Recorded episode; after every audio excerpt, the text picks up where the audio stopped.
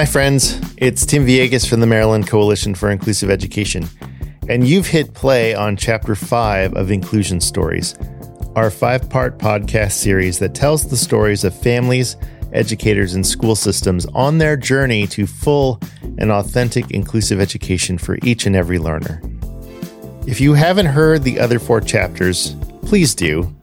Of course, you're going to do what you want, which is totally fine. Uh, I just want to make sure you get the context of this chapter because, frankly, there is going to be a lot of me in this one. When I started this podcast series, I had it in my mind that I was going to show the world what a truly inclusive school was.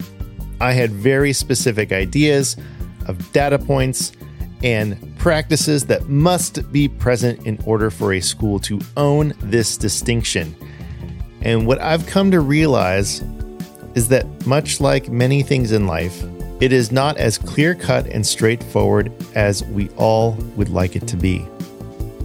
To start us off, I need to take you back in time. Here, uh, step into my time machine. I know, I know, it's bigger on the inside. Okay, are you ready? So, back around 2011, and mind you, I was still a fairly new Southerner. We had just moved to the Atlanta metro area in 2008. I was a teacher in a segregated special education classroom for students with severe and profound intellectual disabilities.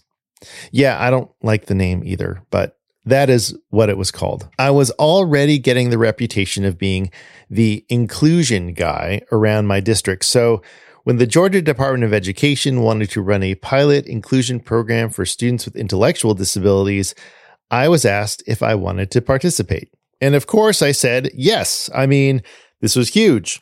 Imagine the implications if this program was successful. A consultant was brought in to work with me during the pilot, and as we were figuring out which one of my students would be a good fit for the program, we settled on Damien, a boy with multiple disabilities who loved being with his peers. One of the first memories I have of working with Damien's family was being on the phone with his mom and her imploring me that she didn't want her son to be left behind or forgotten about. And so I made it my mission to make sure that Damien was given access to everything that every other student had access to. Our journey started in first grade. And guess what happened? It was successful, even more successful than I thought it would be. Not a surprise if you've been paying attention throughout this series. I just want to pause here to say that Damien's inclusion was really only possible because he had a paraprofessional with him the entire time. And I think that's the only way the school or district allowed it to happen because he had this level of support. Now, did he actually need it? Yes.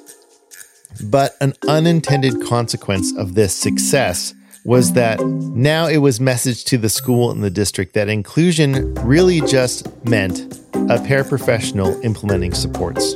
That's not inclusion. But at the time, I thought it was. And so did a lot of other people. In 2011, our team went to the TASH conference in Atlanta to present on the inclusion pilot. It was a proud moment. But as I look back on this experience, I realized that what we did was just for Damien. And while it benefited him and all the students and staff that knew him, did it change the system that segregated him to my classroom in the first place? I mean, this was the point of the whole exercise. If it were up to my principal or district administrators, teachers would have to opt in to inclusive classrooms and make sure everyone is happy, including the families, before we did anything like this again. These are the conversations we were having. Inclusion, only if you want it. But for Damien, we continued. He was included for a larger portion of his day each year in second, third, fourth, and fifth grade. And by the time he was in fifth, he was included for over 80% of his day in general education. Overall, inclusion for him was successful because we planned for it, and he got the support that we planned for. At the end of the 2014 2015 school year, as he was headed to middle school, Damien received the Citizenship Award. Let's listen in. Here as a Kincaid, Damien has exceeded expectations, uh, including myself, and mine are pretty high. One of the first conversations I had with Damien's parents was about their concern that he would get stuck because of low expectations. And the tendency for people not to push Damien because they didn't know what he was capable of. With such strong advocates as parents, they are just as responsible for Damien's success uh, as he is. We started including Damien in general education in first grade for a portion of the day, and each subsequent year we're more successful um, and increased the time. Uh, this year he spent most of the day in Mrs. McAlpin's fifth grade class, and we are happy to report that he has been a full participant in that classroom community. But also more importantly, he has been a full citizen here at Kincaid Elementary School. This success follows him to Simpson Middle School, where he is slated to attend general education segments throughout his day uh, to ensure that he continues not to get stuck. So, with that in mind, it's my greatest pleasure to award Damien Boyd Jr. the Citizenship Award.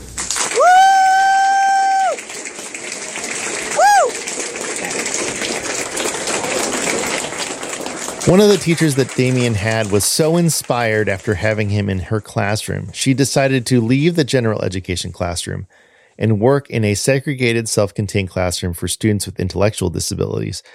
Certainly not the outcome that I would have wanted. As the school team was planning for Damien's transition to middle school, the special education director told me that guess what? Damien was reassessed and he isn't in the severe and profound intellectual disability range. He was in the moderate intellectual disability range. So, isn't it great? Now that we know where he belongs, he can go to a lesser restrictive environment. And of course, the middle school just didn't know what to do with including him because they've never done it. And it seemed like his teacher was just going through the motions. In fact, I know of school staff that called the whole thing a joke and inappropriate, not the outcome I would have hoped for. As we head back into the present, I've been wondering if all the work we did with Damien was worth it. So I reached out to Damien's family, and one chilly fall morning, we met in their living room.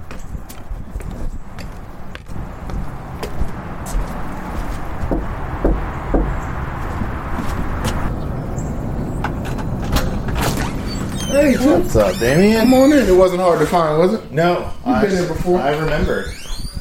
Kind of. I was like, this looks familiar. It's good to see you in. Good to see you too. Uh, he's right here. We literally just finished lunch, uh, breakfast. Okay, great. Damien, you say hi to Mr. Tim? What's up, Damien? Damien. Hi. Hi. Did you just have breakfast? Damien, how old are you now? How old are you? 19. 19 years old. 19. And you're a senior. You're Right. a senior, yes? say yes. Oh my gosh. So you're 19, you're a senior. Something that I've come to understand a little bit better and like where I've grown to as far as my thinking about inclusion. You know, when we first started including Damien, uh, I thought that, well, if we could get Damien included in first grade and then second and then fourth, you know, third, fourth, and when he was, by, by the time he was in fifth grade, he was in for majority of the day. Um, I was thinking, if people see this and people see the success, it'll spread through the school. Um, and I think for, for the most part, people did see it as successful. There, there were definitely people that didn't.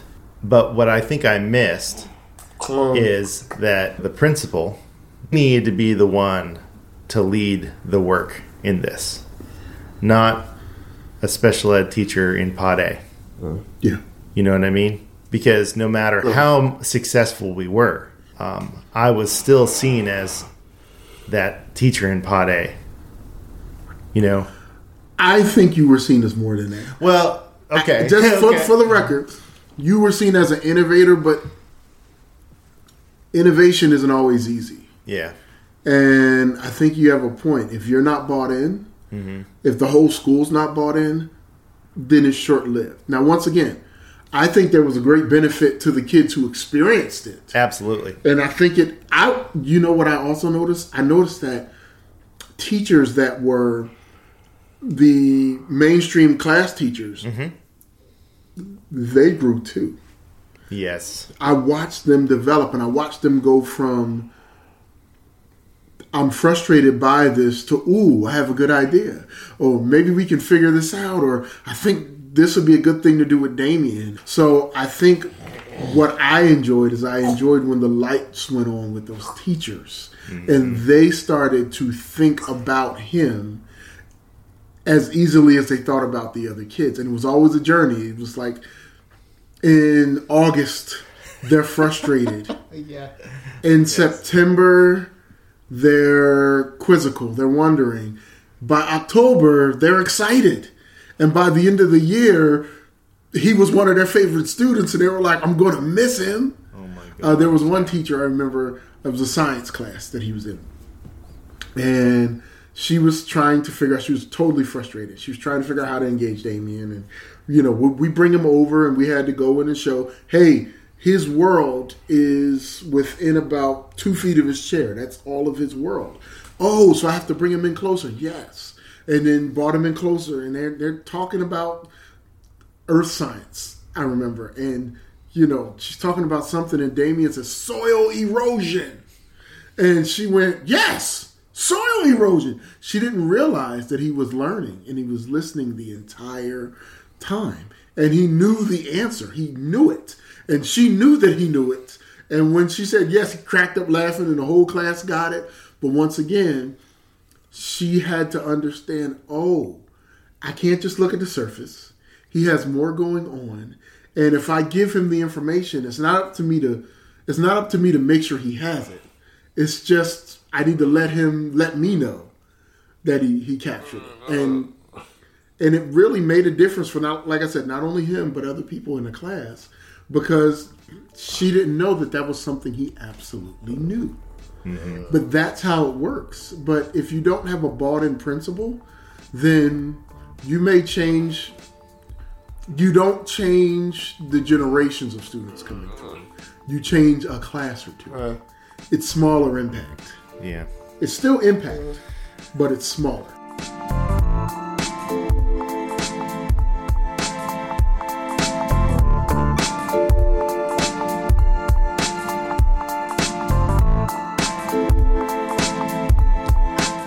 I've been thinking a lot about impact. What will the impact of this podcast series be? Who in a school district do we need to focus on to increase the leverage to move inclusive practices forward? And what impact can a single teacher have in a system that isn't inclusive? Now, I've promised you some updates on our friends, Sevi, Harper, and Natalia. And don't worry, we are going to get to them. But before we say hi to them, I want you to meet a former colleague of mine that knows a thing or two about trying to change a system from within. My name is Shari McCrary, and I am a former supervisor for students with disabilities in a school system. And I worked with students of intellectual disabilities, autism, behavior disorder. Shari and I um, know each other professionally. And Shari, I think you knew that inclusion was important to me. Yes, Yeah. I've always known that. Yeah.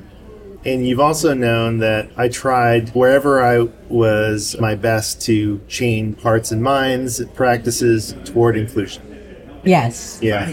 Yeah. um, what do you think was the really the, the barrier? You know, I, I and I go back to this story when I was teaching in middle school.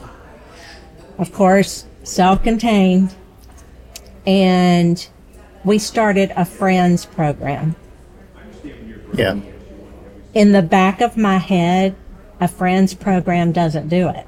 That's not inclusion, right? But it was the best I could do at that school with that administration, with that staff. Now, I will say by the end of the year, teachers were coming in and, and talking to the kids, but that was, you know, the term reverse inclusion, basically. Right. You know, we were making cookies and, you know, selling them in the school, but the students were never invited to go into the gen ed classroom. It was like it was okay as long as they were, you know, here and I'll come see them, you know.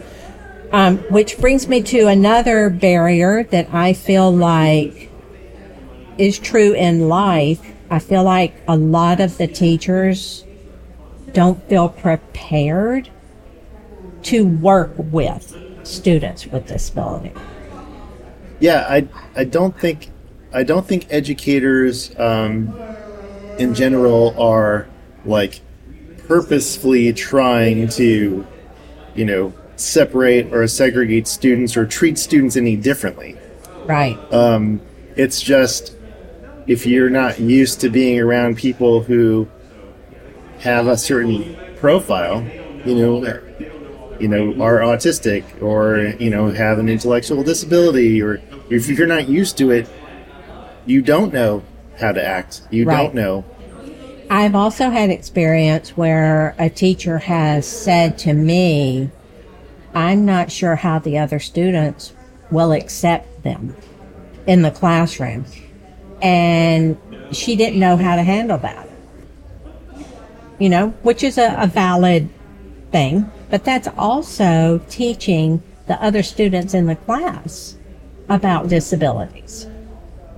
You know, and everybody's different.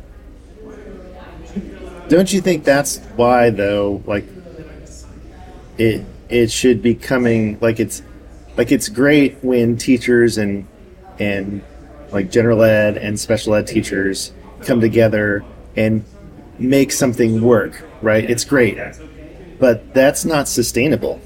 No. Right? Right. So it really needs to come from the top. It needs to come at least from the principal. Absolutely. What has always stuck out in my head is my principal came in to my self-contained high school classroom, severe profound, housed in a trailer at an elementary school. But, but she walked in and I did a lesson on, I can't even remember what it was, geometric shapes or something.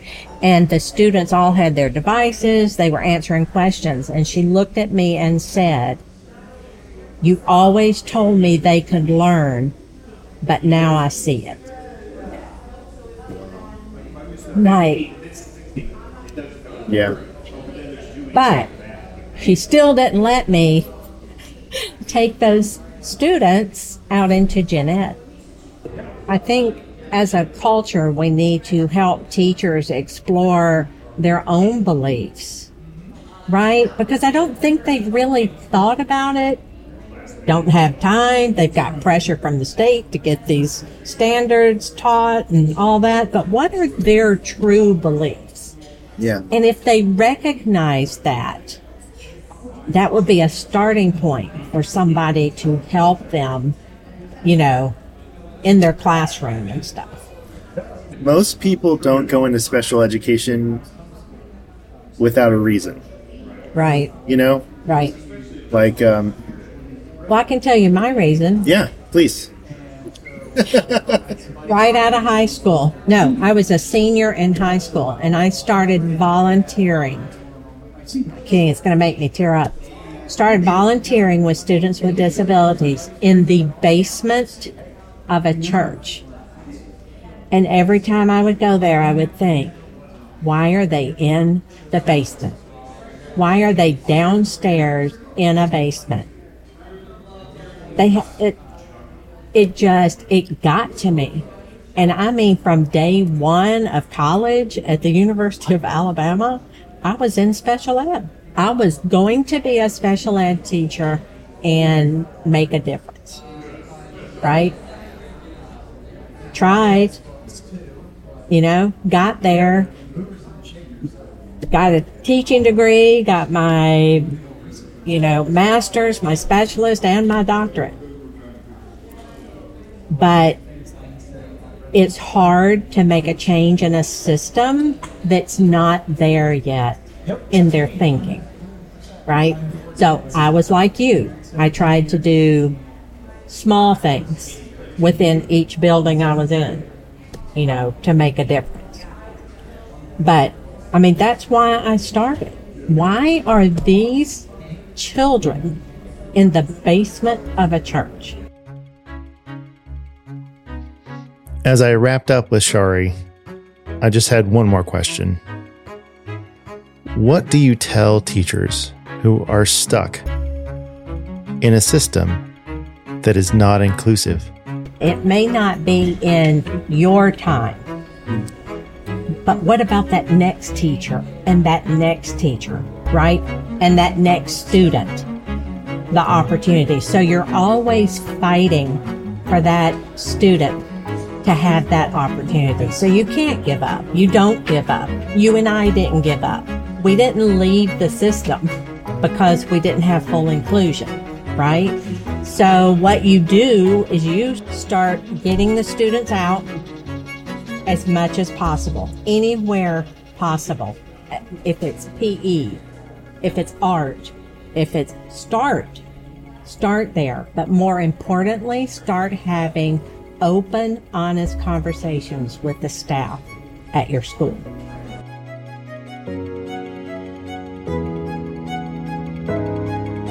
After a short break, we'll catch up with the families of Sevi, Harper, and Natalia.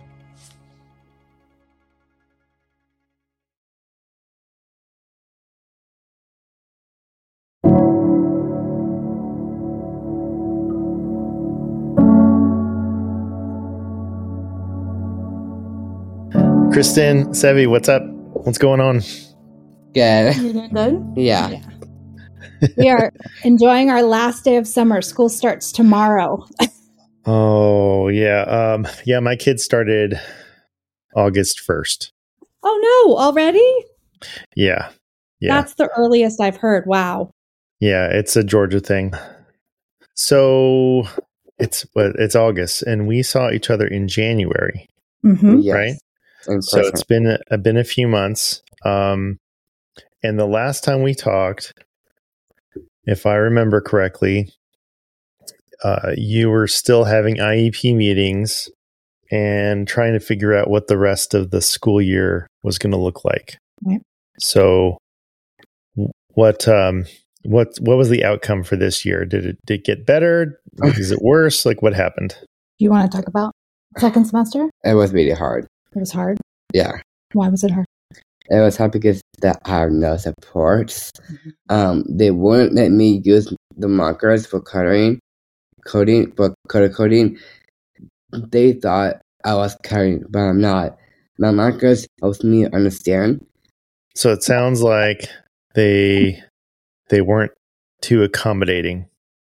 Yeah. You know, Yeah, it was rough. I mean, we saw some growth, which I think in any freshman, you know, who's starting over in a whole new situation, especially someone like Sevi who has so many moving parts to his program. He changed school, he changed all his teachers, he changed his aide, he changed every provider except for two um, who have more of an itinerant role. So he completely started over. So we did see um, we did see growth from first semester to next semester. If you look at kind of a GPA perspective, if you look at you know what what did he how did he interact with material? How did he do homework? Kind of his his overall affect. I think that improved but it was rough. You know we had a we had a lot of meetings a lot of meetings and we had very little movement. So he ended the school year in the in the state the current state that we talked about in january um, with lack of supports um, lack of full impl- implementation of his iep from my perspective. Um, in terms of services and accommodations and um, thankfully though for next year we it looks like we're going to have those supports we had been working for in place and um, you know, the, the big question always is, you know, how is the staff going to respond? So we have the framework, but how is that going to be filled in? Because without, you know, without that um, collaboration, it's it's doable, but it's really hard. I mean, it's really, really hard and it's really stressful on him. It's stressful on me. And um, it just feels like a constant uphill battle. And it, I just, you know, I just feel like it doesn't need to be that way. What do you hope school leaders will learn from your story, Sevi? I want them to know that I can make friends in all my classes. This makes me feel happy. This makes me act like I belong. Most other kids don't care that I have Down syndrome, but some do. I work hard and if I have support, I can do it. Everyone should have a chance to be belong. If you had a school staff that already knew and felt, and it was a priority that Sevi felt like he belonged in that school, in the school, then a lot of this just wouldn't even have to it wouldn't be a fight right? Right. And and really you need one. You need one person. It doesn't seem like enough but it is. You just need one. And i'm just really struggling to find that one. Mm. and i don't know if it's just because it's high school because they're high i mean face it in high school the focus is on the kids becoming adults and self-advocating and doing all these things for themselves and taking ownership like they're becoming adults and and being able to to go off to the next step of their life and and and not need their parents to do all these things for them well that's what I want for Sevi. So why wouldn't we be doing that same thing for Sevi as we would for everybody else? But when you have a kid like Sevi who is not yet able to do all of those things for himself and needs someone to help him represent his viewpoint and his voice and his mindset, or still needs that to be done for him, right?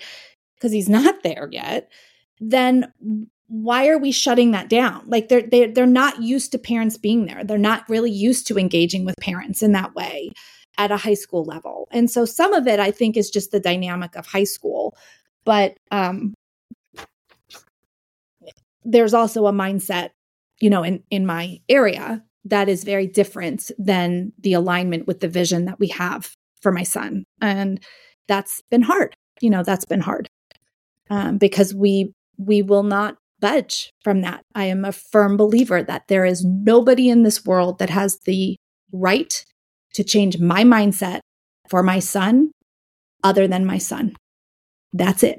He's the only one who gets to tell me, uh-uh, you're wrong about that. Instead, we're doing this. Right. Yeah. And so I will not budge. Um, and I'm happy to engage in conversation to figure out how we can build capacity. And I understand it's a process, and I understand there's lots of many steps, and I understand there's a lot of perceived barriers. But if we can't engage in collaborative discussion, it's really hard to have any kind of movement. Yeah. Thanks for sharing that with me.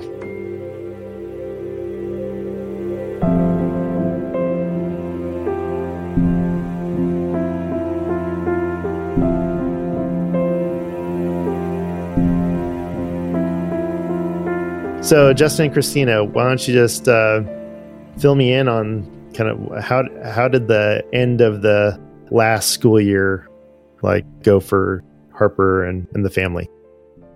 I mean, it went really well. She had a very good team in place. Um, you know, there's always little hiccups here and there, but for the most part, communication from the school was great. Um, you know, her one of her teachers has her PhD and tons of specialized reading instruction, um, including special education and general education. And um, she has since left the county uh, which is unfortunate. But she did do a um, summer camp over the summer called Camp Learn a Lot, and um, Harper took her first test in uh, science on the phases of the moon, and that was something that the teacher front loaded during the summer, and so she made an eighty percent on it. Which was great, you know, because she already kind of knew the content. So it was really neat. It was neat to see her independently take a test and succeed you know, an 80 is not great for some people, but I think it's amazing. So Uh, that is amazing. Yeah, yeah, that's really for cool. su- for sure. Very good. mm-hmm. So yeah, I mean, it, it went great. I mean, her team's great. This year, she got to keep her same communication para, which was amazing. Of course, you know, I write letters at the end of the year to everybody, um, telling her how amazing she's doing with the para and the support team she has. Please don't take it, and then like, you know, please, please don't change people. I'll die. Like, she made uh, so much progress in school and was just um, she's you know always excited to to go to school and um, just just be with her friends and the teacher uh, the teachers and the team she had last year really really pushed her but in a good way um, she really grew a lot and it was it's exciting to see and then they kind of continued it with her camps over the summer um, and uh, you know we're just we're really proud of of the the work she does i mean i don't I could promise there's no one that works harder at that school than than Harper Berry. So um, it's really cool to see. And you know, she's she used to be really bad at transitioning, um, but you know, even uh, just with the new school year, with the new teachers, for uh, even if some parts of the team are the same, but obviously a lot changes when you move up to a grade level. Um, she's she's done really well and continues to do well. So we're we're excited with with the uh, you know progress she continues to make that you know we know she wouldn't be making it um, if she was not not being included uh, you know in the in regular education classes And she's a, a fourth grader now. mhm. fourth grade correct Fourth grade.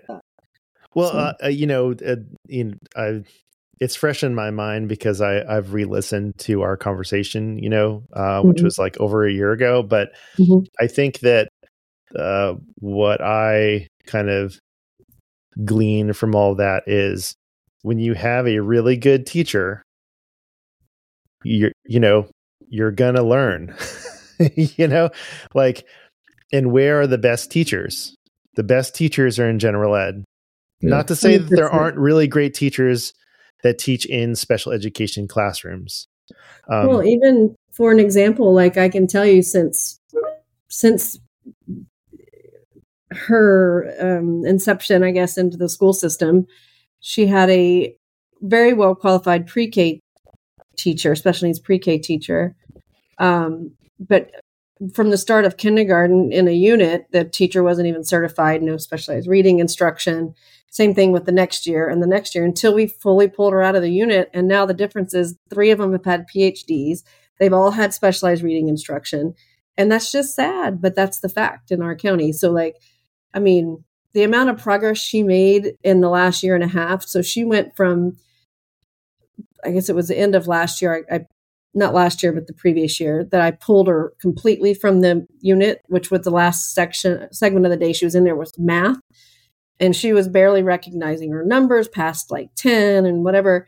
And she went within a year and a half of that, um, double digit adding and subtracting with proper supports. And, and, you know, it's, sad because there are kids sitting in that classroom right now. Not that the teacher's not lovely because she is very nice. She just doesn't have the qualifications. And, you know, you put kids at most risk for falling behind with the people with the least experience. It makes no sense to me. But um, not my kid anymore for now. yeah, yeah, and that's a major problem. It's not just a you know, sure. a, you know, our county, your county problem. Mhm. It's a Mhm. it's nationwide teacher preparation. Um, and when you have uh, inclusive schools have really strong universal tier one core instruction. You know, there's a lot of different names for it, but you know, if if you have a really strong education core base with any teacher, then it doesn't matter who's in that class. You're gonna, you know, there's going to be great teaching practices going on in that class, um, and that's what that's what I've been learning, you know, through this whole situation. What would you say to an educator, like a teacher or a principal, or maybe somebody in district leadership that is like, oh, I'm not, I don't know about this inclusion thing. I, it, you know, in theory, it sounds nice, but you know, I, I just don't know. I feel like my biggest thing I would probably say is regardless what your county does or doesn't do or support, you as a teacher have the opportunity to genuinely change a child's life, right? And their trajectory. And doing so, like for example, with my child, if she wasn't, albeit forced through our involvement in pushing things, if she weren't in this setting, she would not be making any progress. She'd be stuck like a bump on a log and not learning. And that's that's unfortunate and sad. And the fact that being an educator, knowing you can actually make that type of a difference in a child's life, like why would you not? Like even if it's scary and it takes, you know, you know maybe just take one little step at a time toward it right? Like and, and start one thing at a time and, and you know find out ways to include a child and you know look at children even just a shy child who's sitting there that doesn't socialize in the classroom. Make it easy for all of them to do it. Like it's not just kids with disabilities. It's including everyone um, of any exceptionality right? So like um, you wouldn't segregate a child based on um, their skin color or their hair color or eye color. Why would you do it based on abilities? Like that's it makes no sense to me. You know. Um, um, yeah, I guess I guess that's yeah. Give them a yeah. chance. There's no reason not to. They deserve it. yeah, I mean, I think you know their role right is to serve the community as a whole, and you're not serving the community to its fullest if you're segregating. Um, it's never segregation is never ever proven to, to be the good thing at all. Um, and so, including everybody, like Christina said, no matter what your um, cognitive levels, skin color, religion, uh, hair color, um, you know that that should not matter. What should matter is inclusion and learning from people from different backgrounds uh, and, and, different um, capacities. Um, and so that's why inclusion is is a must. Um, you know, I see it all the time just from the random interactions we have in our community with Harper's peers and just how they love seeing her. And they're Harper, Harper, Harper. They, like it's like it's amazing how watch other kids light up when they when they run into her um, and how excited they are. They don't like shun from her, which would happen probably if, if she was like off in another room in the back of the school, right? With um, you know, in a, in a different room, but because she's included, and because they know her and understand her because um, it's the norm right. like that's just what normally mm-hmm. happens and so I would also add that, you know, you as educators are building our next leaders, right? You're building these presidents and CEOs and COOs, CFOs, whatever you want to call them. But I guarantee you, none of those people that succeed to that level will have not had to deal with people different than them.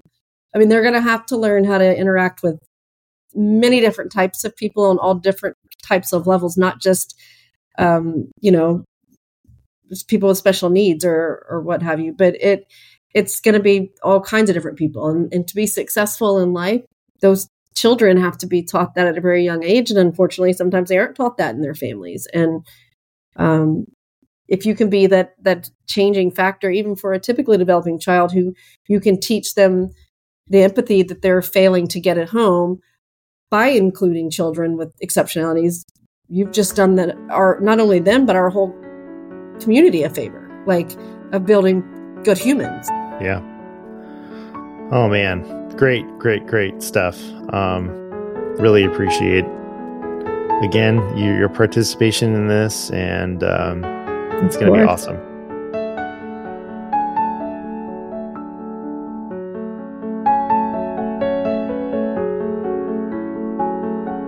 What's happening with Natalia? Um, you had an IEP. You know what's what's going on. What's the latest? This year was good. I, I can't complain. It was good. She has two good teachers. Not as good as last year's teacher, but they were good. Got her eligibility. She's still general right? ed. Yes. Um, but then the placement meeting. Yeah. So she's the same in a in a um, collab for next year. Mm-hmm. Eligibility was mild intellectual disability, mm-hmm. speech or language impairment, and I don't have the last one, but they added uh, visual impairment too. Right. Okay. So the eligibility. And so then, right now, her services are all be, are all in that that collab class, right? Correct. So she's getting um, pull out for one hour math and one hour reading. Okay. Is that with the special ed teacher that's in the collab class, or is it another special ed teacher? Uh, it's a, it's a small group. It's it's called small group, but it's a special ed Mm-hmm. teacher in a small group. Um, it's not a special a special ed classroom uh, because you know they only have the autism class in there. Good. So, how do you how do you feel about that? You still Right. feel like it's been successful this year? Yeah, I think she made a lot of progress in in other areas. You know, um, we we tend to only see the academic progress because it's what we get in, in the report. But for me, well, you know, Nat- Natalia gets home and I try to do some homework with her, and sometimes she will engage with me, and and I see she she's like boom, boom, boom, doing everything she's supposed to do. But most days she's like, I don't want to do schoolwork again. Why do I need to do this at home?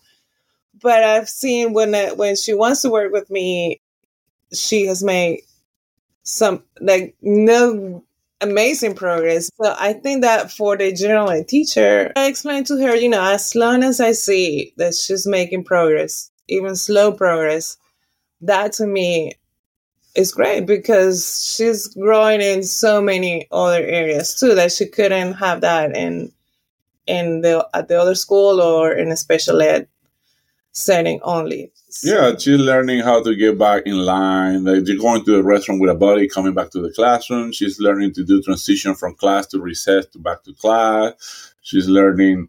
Man, she gets off the car She's when I very, very drop. independent. I drop her off the car, and she her, her sister doesn't even wait for her, and she just goes to her classroom straight without wandering off. and she you know. says hi to everybody. Good morning. Yeah, she Carmen." rides the bus without getting in trouble for the most part. So you know, uh, I, how, what do you? How do you think we could bring some more inclusion culture to? What would be a good approach? I mean, you could, you could. Um, uh, it it just depends on how. Like, if you feel like you've got a good thing going with your your local school, then you know, in developing relationships with them and and good practices for Natalia. But if you want to try to make a bigger impact, um, then then I would yeah I would talk with the director and be like, hey, look, this is what's happening with Natalia. We're really passionate about this. We'd love to see inclusive practices be more widely adopted. Um, once um, once this podcast series is done, you can you can share it with them. I don't know if you have any other families um, of uh, who have children with Down syndrome or other disabilities that that you want to like maybe have a little cohort, you know, like of advocacy. I know several families uh, that are actually very close in age with Natalia. Everybody else's approach on this thing is so different. There is another girl with Down syndrome, and she's in kindergarten. And the, the parents are very educated. Um, they work at, at the university here. And I remember um, when Natalia was in kindergarten, she stopped me one day and she said, Oh, uh, I have a daughter with Down syndrome too, and she'll be coming to this school. I hope so one day.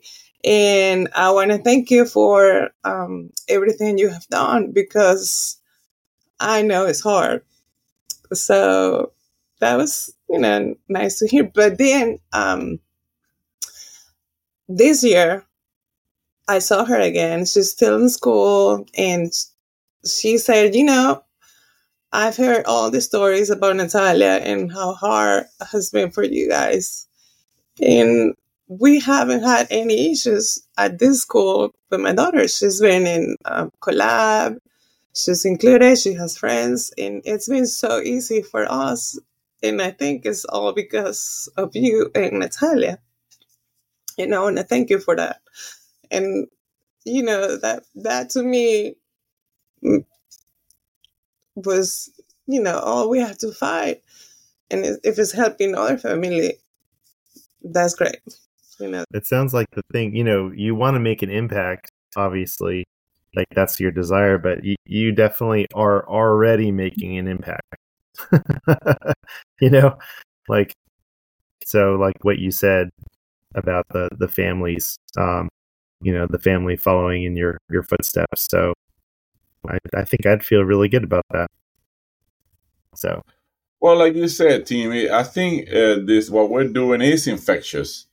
And uh, and what we're doing in in, in inclusion people that are smart see that it's a good thing right? Thanks for sharing that. Um, uh, well, we're we're right at our time, but is there anything else that you wanted to share before we close it up? Uh, well, no, we had, like I said, we had a great a great year. We're thankful for you know all the opportunities we had. It, it wasn't perfect, but we made it work. Right, and it worked good. Yeah, it's just making progress, slow progress. This is done. It's just doing good. Awesome. Awesome.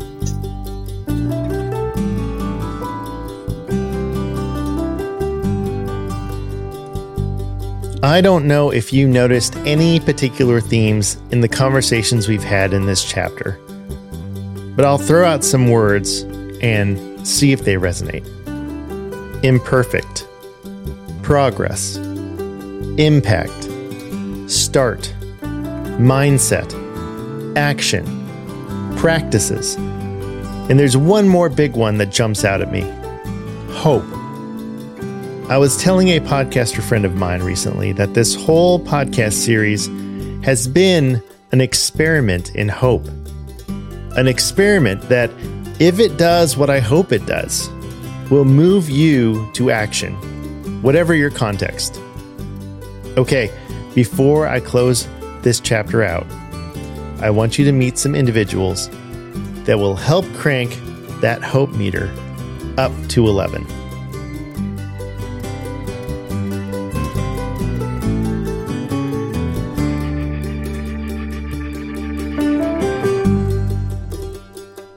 Kristen Burnett. I'm an assistant professor at East Carolina University. I brought my students to TASH because they saw inclusive practices for the first time this year.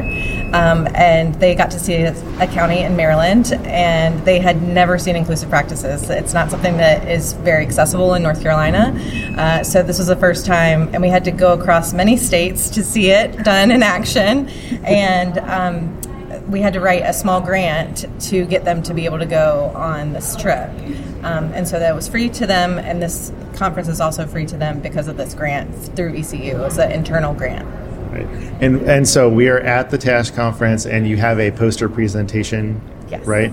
And so what is what is on the poster? Like what like what are you sharing in the poster?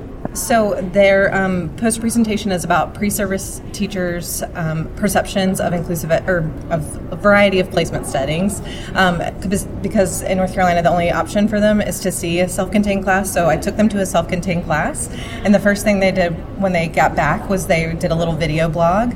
Um, I took that information, I put it in these quotes, and I found some interesting themes. And um, one of the things they kept saying was, "Oh, it was pretty good. It was pretty good." Um, and then I took them to Maryland, and they saw inclusive practices, and they were like, "Oh my gosh, I didn't know this was possible. This is amazing. What are we doing in North Carolina? Why aren't we doing this here?" Um, and just a lot of changing perceptions from what they thought was good to what they know now is the right thing, and that inclusion is a, a human right for all people. So awesome. Okay, yeah. and so we have the students here, and so we'll just go. We'll go from left to right. My name is Madeline Pierce. Uh, I am currently a student at East Carolina University, um, studying special education.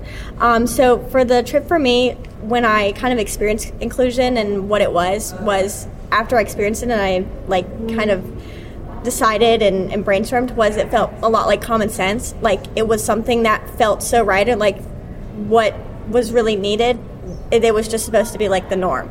Um, so it was really weird to kind of go in and, and see how different it was from how I grew up seeing it and how like awesome it was to see all the, the students and um, kids like collaborating along with the teachers and how each of them you know were like oh like we're not quite there yet or we don't like and but it was awesome to see that they were putting in effort and it was something they were really passionate about um, and the thing that I said to Dr. Burnett after we were done was I hated her because now I'm still going into schools in North Carolina now and I'm doing practicums um, and seeing students in those settings who aren't able to have like inclusion. Um, it's, it's upsetting because you see the like their potential and how much they could actually benefit from it and they don't have the opportunity to so it i think it's like a motivator and it makes me want to be an educator in that way and, and kind of provide that for them um, so that was my standpoint. I just thought it was common sense, basically. My name is Mackenzie Wittenborn. I'm a student at East Carolina University, also studying special education. Uh, before coming to Maryland and like actually seeing inclusion, I knew it was a thing, but I like was never able to see it in North Carolina. My mom's a special educator, and it's just like it's always been self-contained. Like they're in their own bubble in their own island, and it's like sometimes it feels like they're not even a part of the school almost because they're so secluded from everybody else. And then coming to Maryland and seeing like there wasn't even a separate setting classroom. It was everybody was in the same classroom, receiving the same instruction with slight modifications and supports. And like like she said, it was it feels like it should be common sense. It should be practiced everywhere. My name is Kinsey Black, and I'm an undergrad student at East Carolina University, also majoring in special education.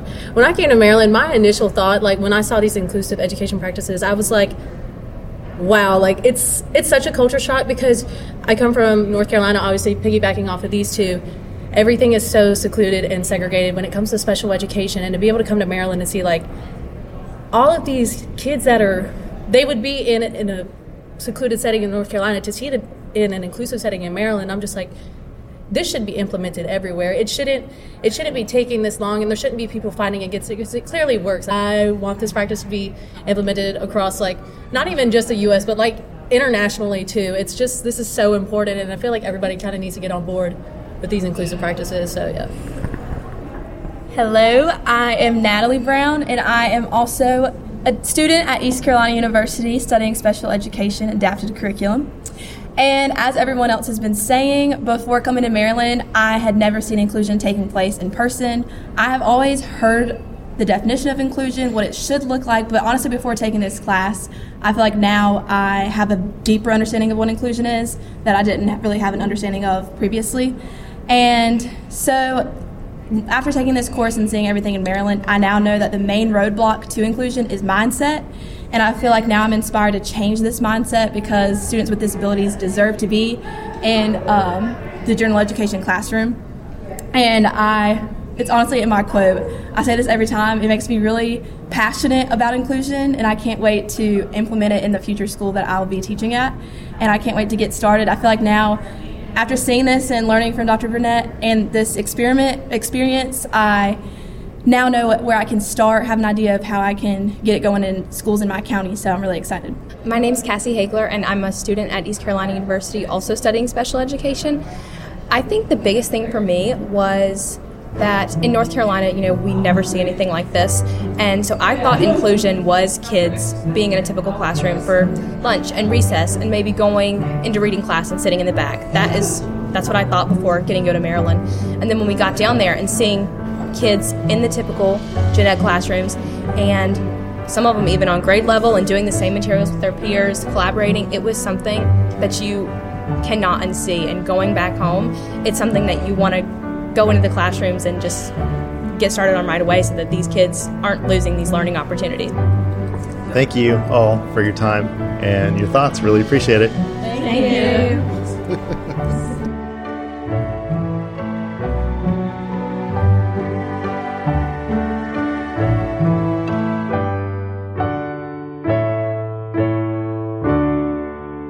what I've come to realize in this series and I hope you have too, is that the big questions that I've been trying to answer what is an inclusive school or where are the inclusive schools are really the wrong questions. The right question is what am I doing to move inclusive education forward in my own context? And you know what? I can point to plenty of examples of imperfect inclusion everywhere and say, that's not inclusion mm, and that's not inclusion. Frankly, to say something is not inclusion is the easy part.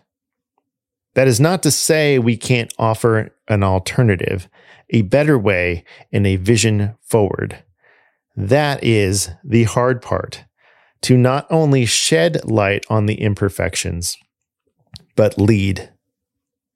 I read this quote the other day and I just can't let it go. It's from a writer slash blogger, Anne Marie Bonneau.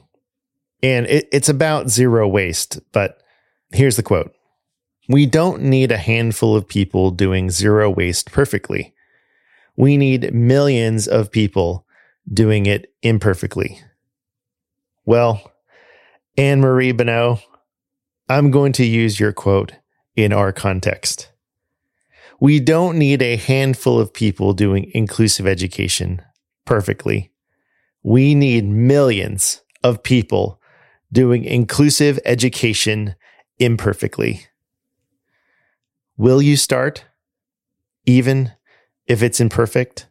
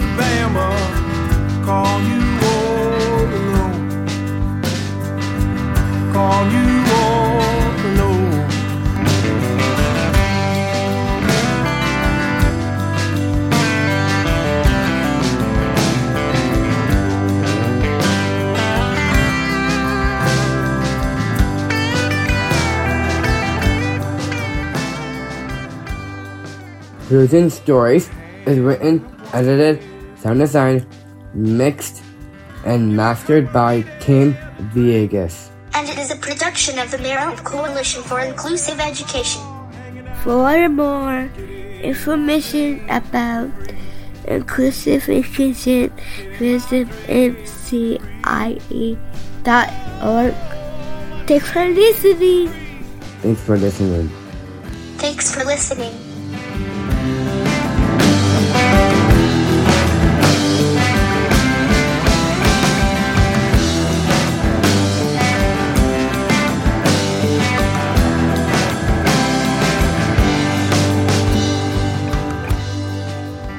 A huge shout out to our sponsors. We couldn't have done this project without you.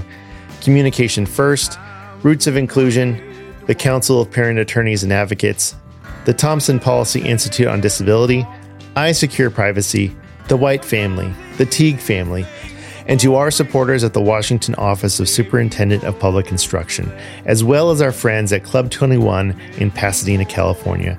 We are grateful for your partnership. Special thanks to Damien, Sevi, Harper, and Natalia, along with all of their families. Thanks to Greg Drews and The Truth for giving us permission to use their song, The Light, from the album Yellow Rose, as our theme.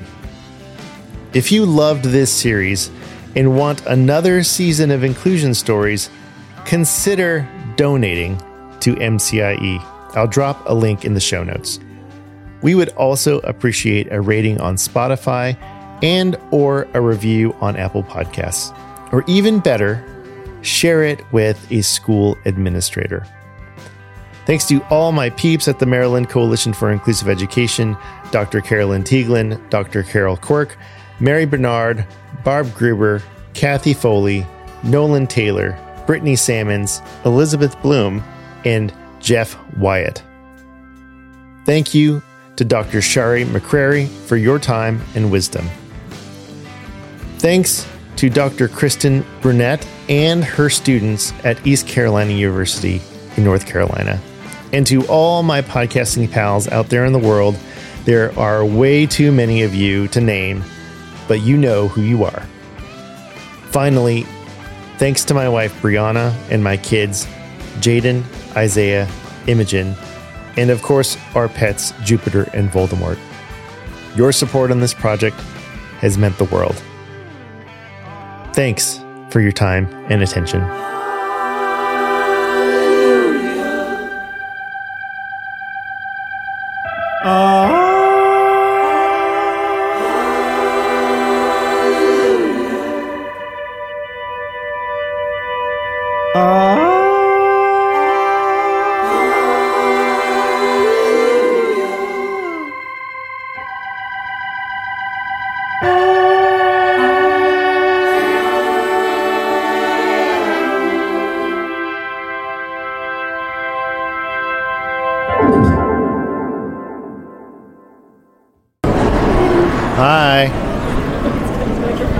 Microphone. Be scared. Walk walk fast. Otherwise, you never know what might happen.